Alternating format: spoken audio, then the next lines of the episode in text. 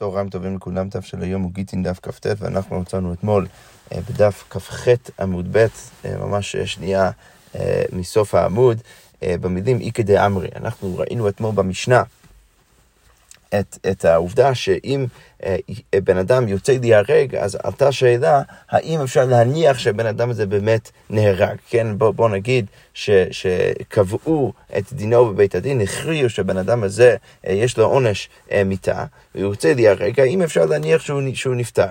עכשיו, מה שאמרנו במשנה זה שדווקא אי אפשר להניח את זה, וצריך לשים על אשתו גם חומרי חיים וגם חומרי מתים. מה הכוונה? אם היא בת ישראל שנשואה לכהן, אז צריך להניח שבעלה נפטר, ולכן היא כבר לא נשואה לכהן, ולכן היא חוזרת הביתה, והיא כבר לא יכולה לאכול בתשומה. וגם כן הפוך, אם היא... אה, אה, אם היא בת כהן הנשואה לישראל, כאן צריך להניח שהוא עוד בחיים, ולכן היא לא חוזרת הביתה ועדיין היא אסורה בתשובה.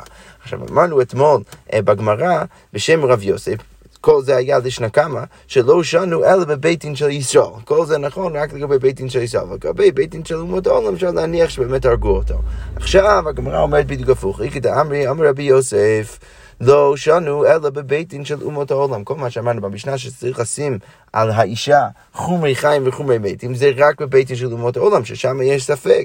אבל בבית דין של ישראל, כיוון דנפק לדינא לקטל ברגע שיצא לו דין מיתה, אז קטלי, אז ודאי שהם יהרגו אותו ואתה יכול להניח שהוא נהרג. אז כמו אומרת, אמר לי אביי, רגע, איך אתה יכול להגיד דבר כזה? בית דין של ישראל נמי, אפשר לחזור לזכות, יכול להיות שימצאו איזשהו זכות ולא יהרגו אותו, זה בדיוק מה שאמרנו אתמול. אבל כמו אומרת, לא, כי חזו לזכות, מתי הם יכולים אה, אה, ליישם את הזכות, מקום דלי גמר דין, זה כל זה לפני גמר הדין. אבל בת גמר דינו, אבל אחרי גמר הדין, תו לא חזי לזכות, הם לא ימצאו לו את הזכות, ולכן... אפשר להניח שהוא ודאי יוצא למיטה. הגמרא אומרת להם במסיירת, לכאורה משמע שאפשר להביא סיוע מהמשנה מסכת מכות. כתוב שם משנה מסכת מכות, כל מקום שיעמדו שניים ויאמרו מעידים אנו את איש פלוני שנגמר דינו בבית דין פלוני ופלוני ופלוני עדיו. אם הגיעו שני עדים ואמרו הבן אדם הזה כבר נגמר דינו בבית דין של פלוני למיטה, ופלוני ופלוני ידע, ואנחנו יכולים להצביע גם כן על העדים שלו. אז המשנה שם אומרת, הרי זה יהיה הרגע, אז הבן אדם הזה מקבל עונש מוות. אז הגמרא אומרת, לכאורה משמע מזה שמה? שכל עוד אנחנו יודעים, ויש לנו עדות לכך, ש, שנגמר דינו בבית דין מסוים למיתה, אז אנחנו יכולים להניח שאותו הדין עדיין שייך לו, וזה לא ש, שהם מצאו איזה זכות, לא ששינו את הדין, עדיין צריך להניח שבאמת עדיין צריך להרוג אותו. ולכן משמע מזה שמה? בדיוק כמו שרב יוסף רוצה להגיד כאן בגמרא שלנו, רוצה להגיד שברגע שמדובר על בית דין של ישראל, כי ונפל לדין אלקטור, קח לי ודאי שהם יהרגו אותו. הגמרא אומרת לו, זה לא בהכרח ראייה, למה כי מה אפשר להגיד דמה בורח שאני אפשר להגיד שלגבי המשנה במקום מדובר דווקא על בורח, ואולי בורח זה שונה, ברגע שזה בורח אתה כבר יש רגליים לדבר, אתה יכול לדעת שהבן אדם הזה באמת אה, אה, אולי בן אדם ש, שעדיין יש לו גמר דין של מיתה, אבל בכללי האם זה אומר תמיד שצריך להניח ש, שהבית דין בהכרח יהרגו את הבן אדם ולא יבצעו לו זכות, זה לא בהכרח נכון, ולכן אין ראייה מהמשנה מסכת מקום. תשמע הגמרא אומרת בואו ננסה להביא ראייה מהברייתא הבאה שכתוב בברייתא, שמע מבית דין של ישראל שהיו אומרים איש פלוני מת, איש פלוני נהרג, הסיעו את אשתו. אם בן אדם שמע מבית דין של ישראל שאמרו שהבן אדם הזה נפטר, הבן אדם הזה נהרג, אז אפשר להשיא את אשתו, אשתו עכשיו מותרת לשוק, אפשר להניח שבעלה נפטר. אבל אם שמעו מקום תריסים של גויים, מבית בית, בית, בית דיניהם של הגויים, איש פלוני מת, איש פלוני נהרג, אל ישאו את אשתו, שמה אי אפשר להשיא את אשתו, אי אפשר להגיד, ש, ש, להניח בהכרח שבעלה נפטר. עכשיו, מכל זה משמע בדיוק כמו רב יוסף, שהוא רוצה לחלק בין בית דין של ישראל לבין בית דין של גויים, ולהגיד שדווקא לגבי בית דין של ישראל אפשר להניח שזה בית, באמת קרה. אז עכשיו הגמרא מפתחת את הראייה, מהי מת ומהי נהרג? מה בדיוק המקרה? ששמעו שמת, שמעו שנהרג, אילם המת ממש ונהרג ממש, אני רוצה להגיד שמדובר במקרה ששמעו שהוא מת ממש. או שהוא נהרג ממש, אז בואו נלך למקרה המקביל לגבי בית דין של הגויים, דקבתי גבי גויים המאי אל יסיעו את אשתו, למה שאנחנו נגיד שאשתו לא יכולה להתחתן? רגע, אם שמענו את הגויים אומרים שהוא, שהוא מת או שהוא נהרג, למה שלא נתיר את אשתו לשוק? הקיים עליהם כל מסיח לפי תאומי אמונים מהם נלך. הרי אנחנו יודעים, לגבי גויים, כל פעם שזה מה שנקרא מסיח לפי תומו, ראינו את זה אתמול, אז אנחנו מאמינים להם. אז למה שכאן אנחנו לא נאמין? אלא בטח מה צריך להגיד? שלא מדובר במקרה של מת ממש, אלא מה שמעו, מה, מה הבן אדם הזה שמע? אלא לאו מת יוצא למות, נהרג יוצא להרג. הוא שמע מבית הדין שהם אומרים שהבן אדם הזה יוצא למות, הוא יוצא להיהרג. וכתבנו, ומה כתוב? בבית דין של ישראל יסיעו את אשתו, אפשר להניח ש, שבאמת נהרג, ולכן אפשר להתיר את אשתו, לכאורה משמע בדיוק כמו רב יוסף. הגמרא אומרת, זה לא נכון, למה? כי באמת אפשר להגיד, לי עוד למת ממש נהרג ממש, אפשר להגיד שזה, מתי אנחנו מוכנים להתיר את אשתו? רק אם שמענו שבית הדין אומרים שהוא ממש נהרג, אבל אם הוא יוצא להיהרג שם, אולי אי אפשר לסמוך. אבל אם אנחנו שומעים שהוא ממש נהרג, אז אפשר להשיא את אשתו, אבל זה לא בהכרח היה לרב יוסף.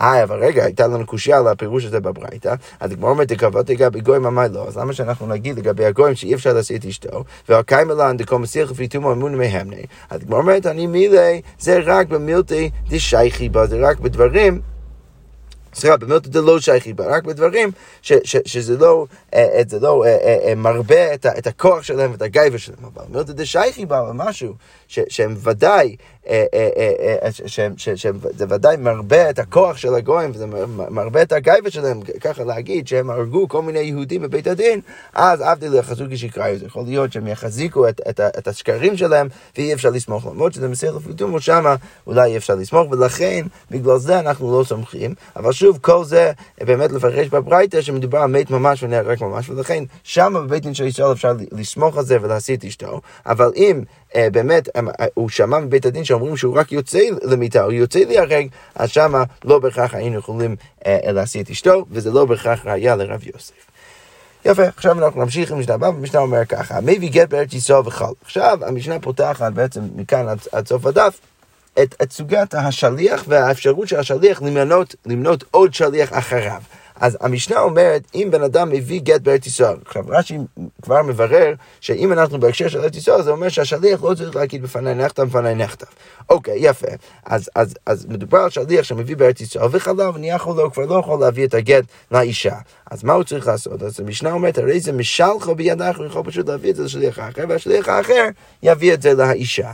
ואם אמר לו, אבל אם הבעל בהתחלה אמר לשליח, הנה, קח את הגט, תביא את הגט לאשתי, אבל טול לי הימנה חפץ בון, יש לי משהו שמופקד אצלה, אני רוצה שאתה תיקח את זה ממנה, אז לא יישאר ביד האחר. אז אם השליח נהיה חולה, הוא לא יכול להביא את זה לשליח הבא, שנרצונו שיהיה פיקדונו ביד האחר, כי הבעל לא רוצה שהפיקדון שלו שהשליח צריך לקחת מהאישה יהיה בידיים של מישהו אחר. הוא שמח רק על השליח הזה, אבל על השליח השני הוא לא שמח. אז יש פה חילוק מאוד מעניין. לגבי הגט, אנחנו מניחים שזה בסדר גמור. ברגע שהוא יכול למנות שליח אחר, להביא את הגט לאישה. אבל לגבי הפיקדון, שהוא רוצה שהשליח ייקח מהאישה, שם יש בעייתיות. שם אי אפשר להניח שהוא היה בסדר, זה היה לו בסדר גמור שהפיקדון יהיה ביד האחר, ולכן שמה... אנחנו נגיד שהשליח לא יכול למנות אה, אה, אה, שליח אחר. אוקיי, עכשיו הגמרא אומר ככה, על הרשע של המשנה, שאמרנו שאם הוא חלה, אז באמת אנחנו אומרים שיכול למנות שליח אחר. אז הגמרא אומרת, אמר כהנא חלה צנן. המשנה מדברת דווקא על מקרה של חלה, סוג של מקרה של אונס. כמו אומרת, פשיטא, חלה קטנית, זה בדיוק מה שכתוב, למה אתה צריך לברר את זה? כמו אומרת, לא, מהו דתימה, הייתי חושב, הוא הדין אף אגב דלא חל. הייתי חושב שבאמת, השליח תמיד יכול להיות שליח אחר, וזה לא צריך להיות דווקא במקרה של אונס, והי, דקטני חלה, אורך תמיד דקטני, וזה שכתוב דווקא על חלה, זה סתם, כי זה המקרה הכי, הכי, רווח, המשנה דיברה בהווה, ולכן ככה הייתי חושב שאולי אפשר לפרש את המשנה, כמה שמלן שלו, כמה שמלן הרב כהנא, לא שדווקא במקרה של חלה, ואם הוא לא חלה, הוא לא יכול להיות שליח אחר. אוקיי, אז עכשיו הגמרא אומרת, רגע, מה בדיוק המקרה? מה, מה הבעל אמר לשליח ברגע שהוא שלח אותו עם הגט? היכי דמי, אידי אמר לי הולך, אם הוא אמר לו...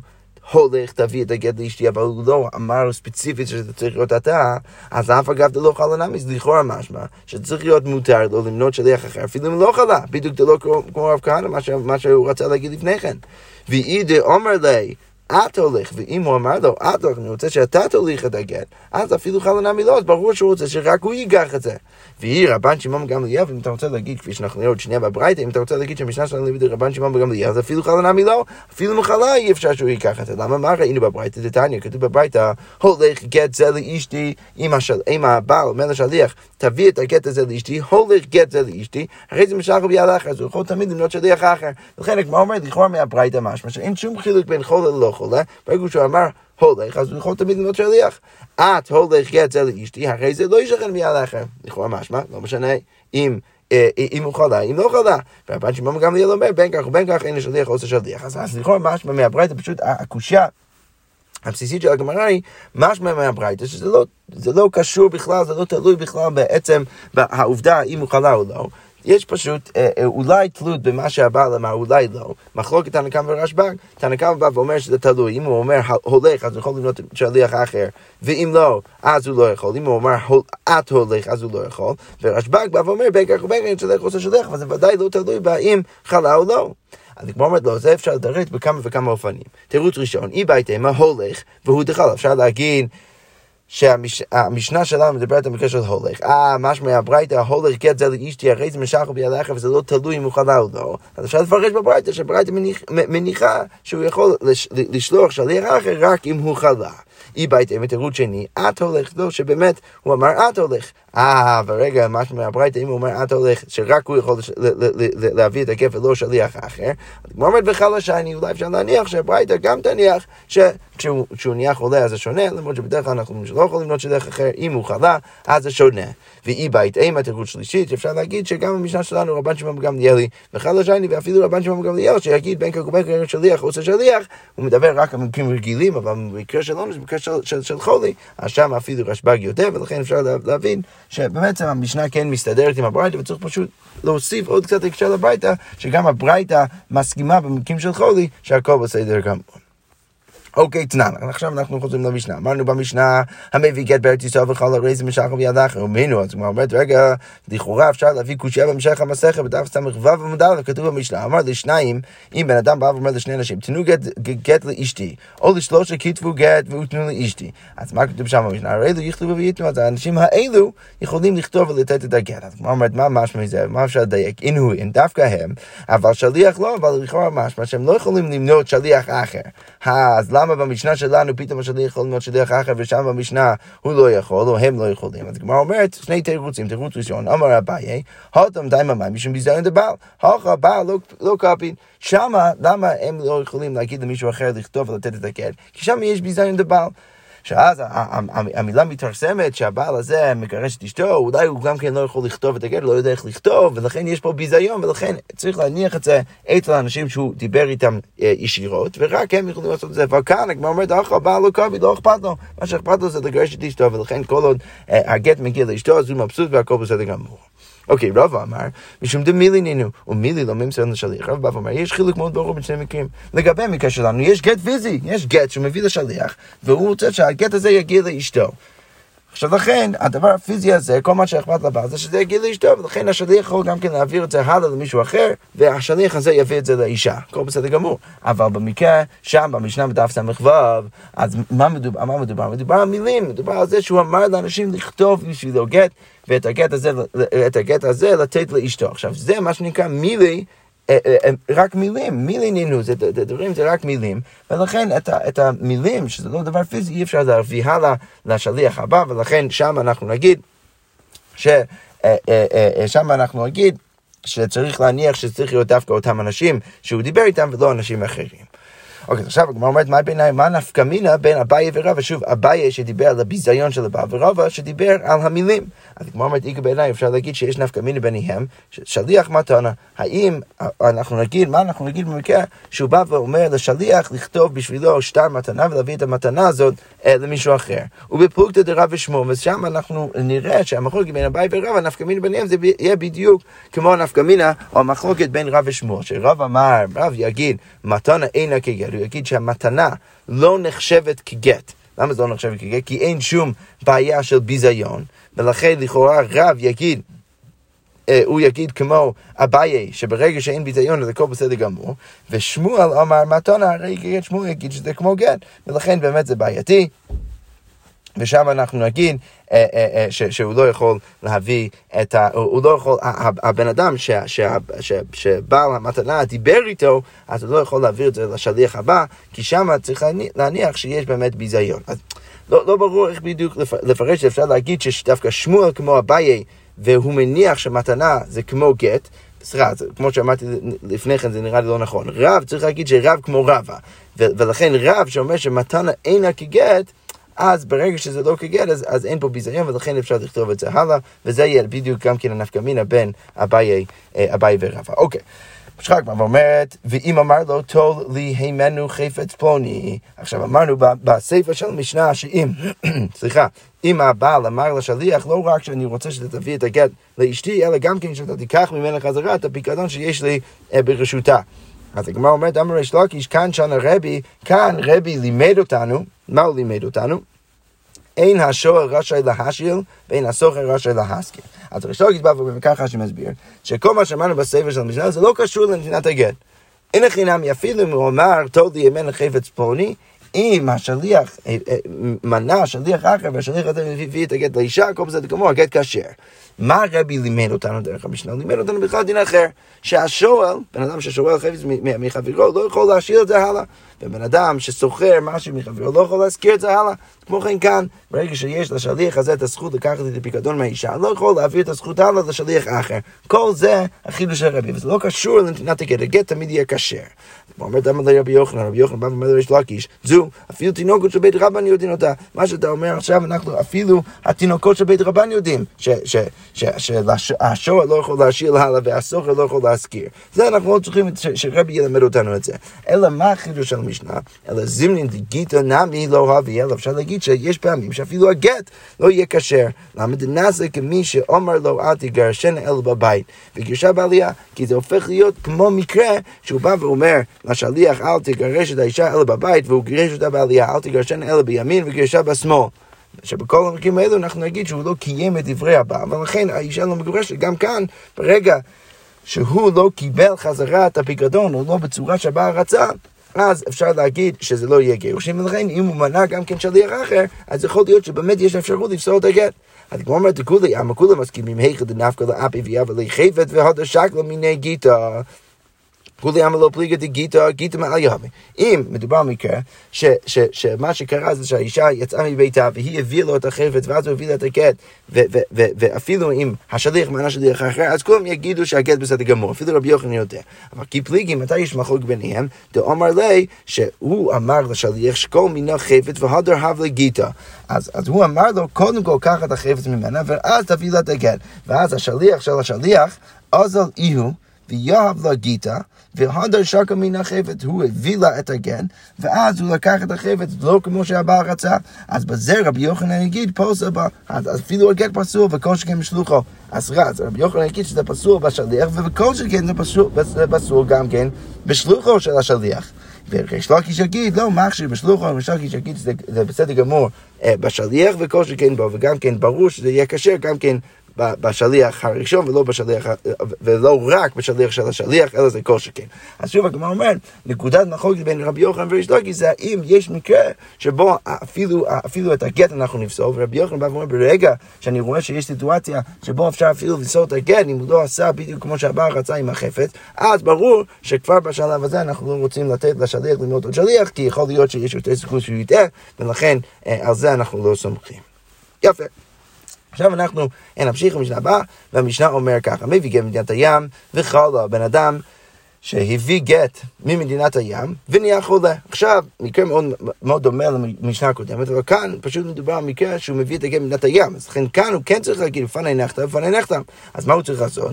או זה שליח בבית דין למשל, כאן זה קצת יותר מסובך, הוא צריך לעשות שליח בבית הדין ולשלח את השליח הזה, אבל אומר לפני, לפני זה, הוא צריך להגיד בפני נחתם, לפני נחתם, כי אנחנו יודעים שהוא מביא גט ממדינת הים, הוא צריך להגיד, בפני מישהו, הוא צריך להגיד לפני נחתם, לפני נחתם, אבל אין שליח האחרון צריך להיות לפני נחתם, לפני נחתם, הוא בסדר גמור, הוא קיבל את הגט מהשליח, הוא צריך עכשיו רק להביא את זה לאישה, אלא אומר שליח בית דין, הוא צריך רק להגיד שאני שליח בית דין, לא יותר מזה.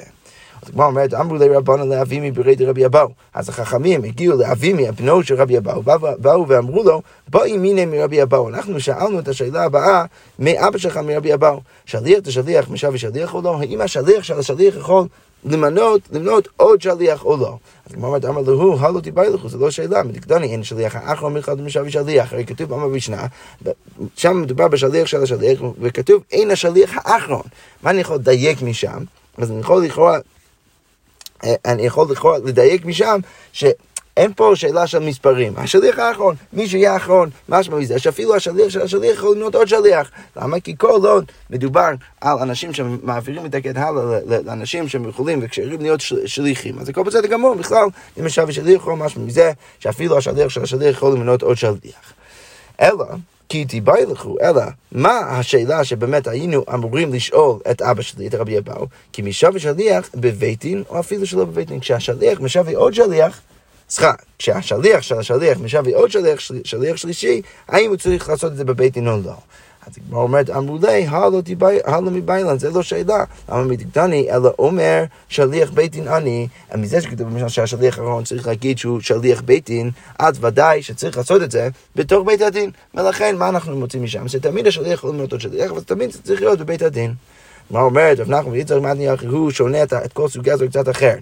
אמרו לי רבנו לאבי מבריידי רבי אבאו, אז החכמים הגיעו לאבי מבריידי רבי אבאו, באי מיני רבי אבאו, הם שאלו את רבי אבאו, שליח לשליח, כי משבי שליח בבית דין או שלא בבית דין. דווקא ברציה הזאת, שאלו אותו את השאלה השנייה, כשהשליח של השליח מונה עוד שליח, האם הוא צריך לעשות את זה בבית הדין, או, או, או, או אפילו בחוץ לבית הדין הוא יכול לעשות את זה.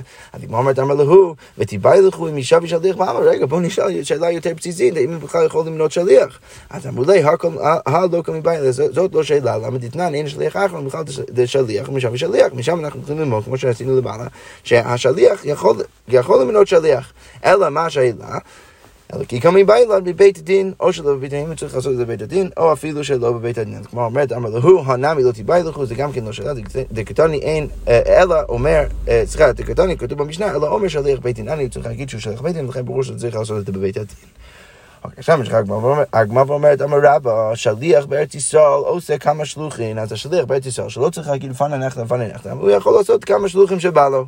אמר רב אשי, אם מת ראשון בת לכולם, זה מאוד יפה ונכון מה שאתה אומר, אבל אם הראשון נפטר, אז זה מבטל את השכיחות של כל שאר השלוחים.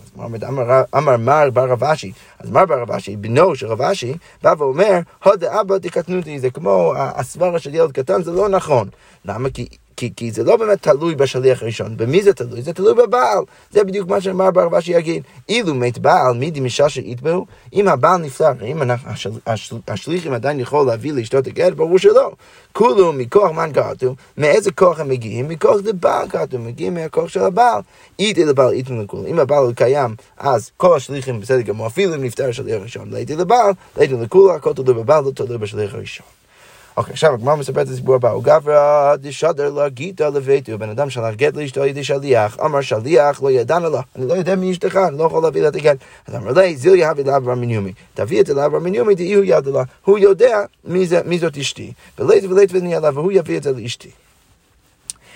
עתה, אז הגמרא מספרת שהשליח מגיע, ולא אשכח לאברהם מניומי, לא מוצא את אברהם מניומי. אז אשכח לרבי אבא ורבי חנינא בר פאפא ורבי ישראל נבחם מוצא שלושה חכמים ויוטיב רב ספר גבר, רב ספר גם כן יושב יחד איתם. אז אמרו לי, אז כל החכמים האלו באים ואומרים לשליח הזה, מסור מילוך כמה דידן, תביא את הגט אלינו, דחייתי אבא מניומי נתביני לי, כשאבא במניומי יגיע אנחנו נביא לו את הגט, ולתבין אליו, ואז הוא ילך והוא יביא את הגט לאישה.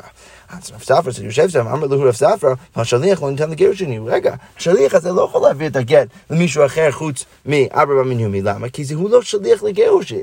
הרי הבעל שלח אותו רק להביא את הגט למישהו אחר, לא להביא את זה לאישה. ולכן, לכאורה, אתם לא יכולים לקחת ממנו את הכיף ולהביא את זה הלאה. לא, הוא צריך להביא את זה דווקא לאבא בר מניומי. אז כמו אומרת לו, יחשופו. אז באמת הם התביישו מזה, הם הבינו שהם טעו בהלכה. מה אומרת, אמר רבא, קפחינו רב ספר לתלות רבנן סמוכי. אז רבא בא ואומר שרב ספר ניצח את שלושת החכמים הגדולים הסמוכים עם הסמכה. אוקיי, וריאציה השנייה, אז כבר אומרת, אמר רב אסי, לא, זה לא נכון, במאי קפחינו? איך אתה יכול להיות כל כך בטוח רבא שהוא ניצח אותם? הרי מיקה אמר לי אבא במניומי ולא את? האם הבעל אמר לשליח תביא את זה רק לאבא במניומי? לא. הוא אמר לו תביא את הגן. אז השליח אמר שהוא לא יודע מי, מי האישה, ולכן הוא, הוא אמר לו להביא את זה לאבא במניומי, אבל ברור שמלכתחילה הבעל היה בסדר גמור, אם השליח גם הוא בעצמו יביא את, את הגן, ולכן לכאורה הכל בסדר גמור. איגד אמריות וריאציה, אמר רבא קפחינו רב ספר לתת לרבנן צמוכי בטעות הרב, אז בריאציה הזאת, הדגמר אומר דווקא רבא. בא ואומר שרב ספרא ניצח אותם, אבל רק בטעות, לא באמת ניצח אותם, לא היה אמור, זה לא באמת היה נכון מה שהוא אמר. למה? כי לכאורה לפי הסברה של רבשי שראינו למעלה, אז באמת הכל בסדר גמור, למה? כי בסוף הבעל כן, הוא בסדר גמור שהשליח הביא את הגט לאשתו. אבל לזה מגיב רב אשי כאן בלישנא בתרא, אמר רב אשי, מהי טעותא? למה זה טעות? מייקה אמר לי, מה הבעל אמר לו? אבא בר מניומי, תביא את זה דווקא לאבא בר מניומי ולא את. אז לכאורה משמע, זה בדיוק הפוך, רב אשי יגיד, לא, דווקא כאן כן צריך להבין שהבעל רצה שהוא לא יביא את זה לאף אחד אחר חוץ מאברהם בניומי, ולכן לכאורה לא יכול למנות אנשים אחרים. אוקיי, משחק, אבל אומרת, הו גבר דשת אלא גיד לדבית, בן אדם שלח גט על ידי שליח לאשתו, אמר לי לשליח, לא תתבי ניהלה תלתין יומין, אל תביא את הגט 30 יום. אידניס בגות לא ניומי, אז השליח נאנס בתוך 30 יום, לא היה יכול להביא את הגט. אז עד לכמה דרבה, מגיע לרבה, שואל אותו מה לעשות. אמר רבא חלו תיים במים משום אונס. רגע, אתה חולה. למה אמרנו במשנה שהחולה יכול למנות שליח אחר משום אונס? הנמי, האניס, אז אתה, אתה גם כן אנוס. ולכן אמר להם, מסור מילך כמה דידן, תביא לנו את הגט, לבטר את לוטין יום, אם משווין שליח, אחרי שלושים יום אנחנו נשווה עוד שליח, נמנה עוד שליח, ויואב לניאלה והוא יביא את הגט לאישה. אז אמר לי רבנו לרבא, אז חכמים באים ואומרים לרבא, והשליח שלא ניתן לגירושין הוא. רגע, הבן אדם הזה הוא עדיין לא שליח לגירושין, למה? כי הוא יכול להביא את זה רק לאחר שלושים יום, ולכן הוא לא יכול להביא לכם את הגט.